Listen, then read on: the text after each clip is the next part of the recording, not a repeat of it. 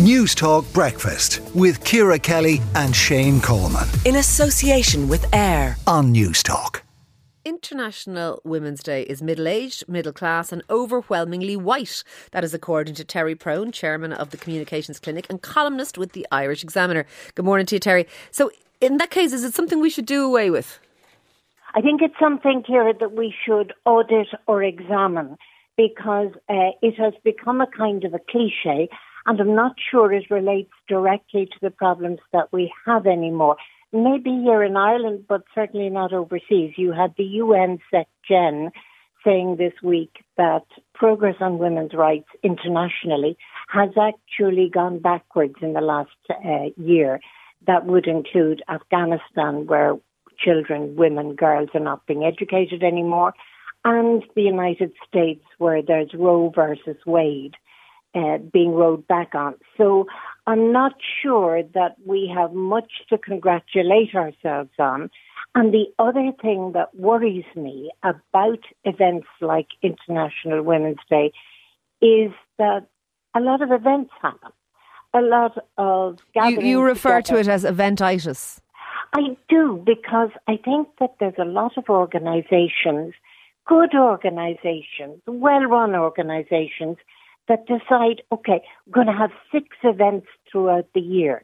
And they run the events, and the events are great, and it's good on the CV of the person organising the events. But what does it achieve?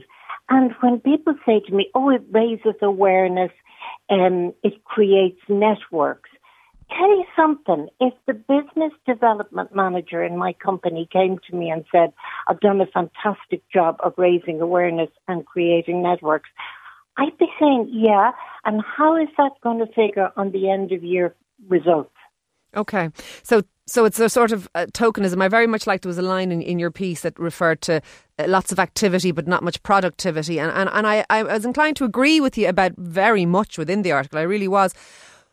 But I do think this, Terry, I was reading the papers this morning and, and, there's an article saying, you know, women have to outperform men for the same recognition. We're going to be debating throughout the day, I've no doubt, uh, about articles in the Constitution that refer to a woman's place within the home.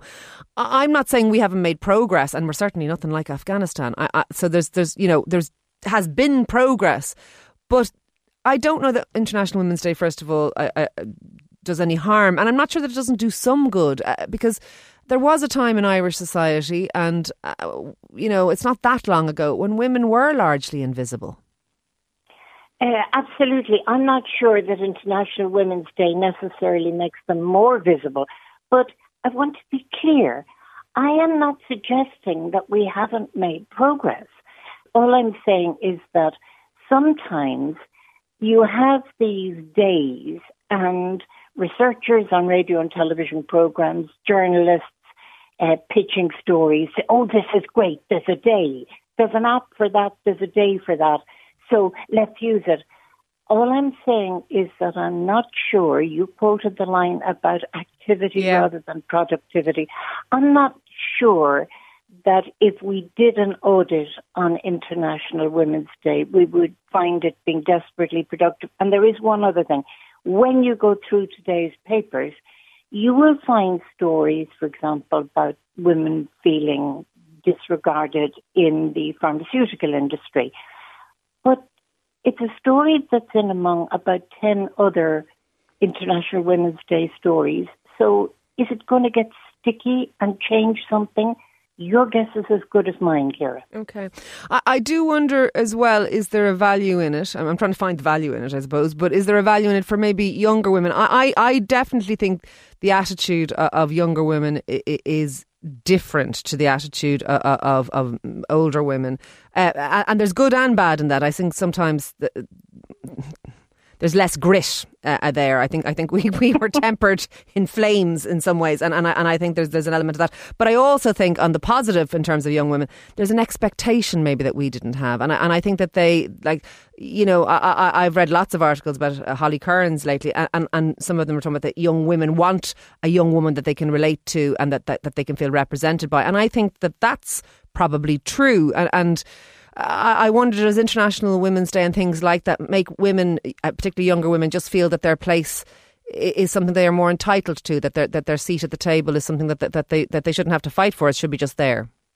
That's quite possible, but if they end up taking that message from International Women's Day, Ciara, they are goosed because they're going to have to fight every day of their working lives and they're going to have to take every advantage and address nonsense like imposter syndrome, where other women say to them, Oh, you got to be MD and tell me, do you ever doubt yourself?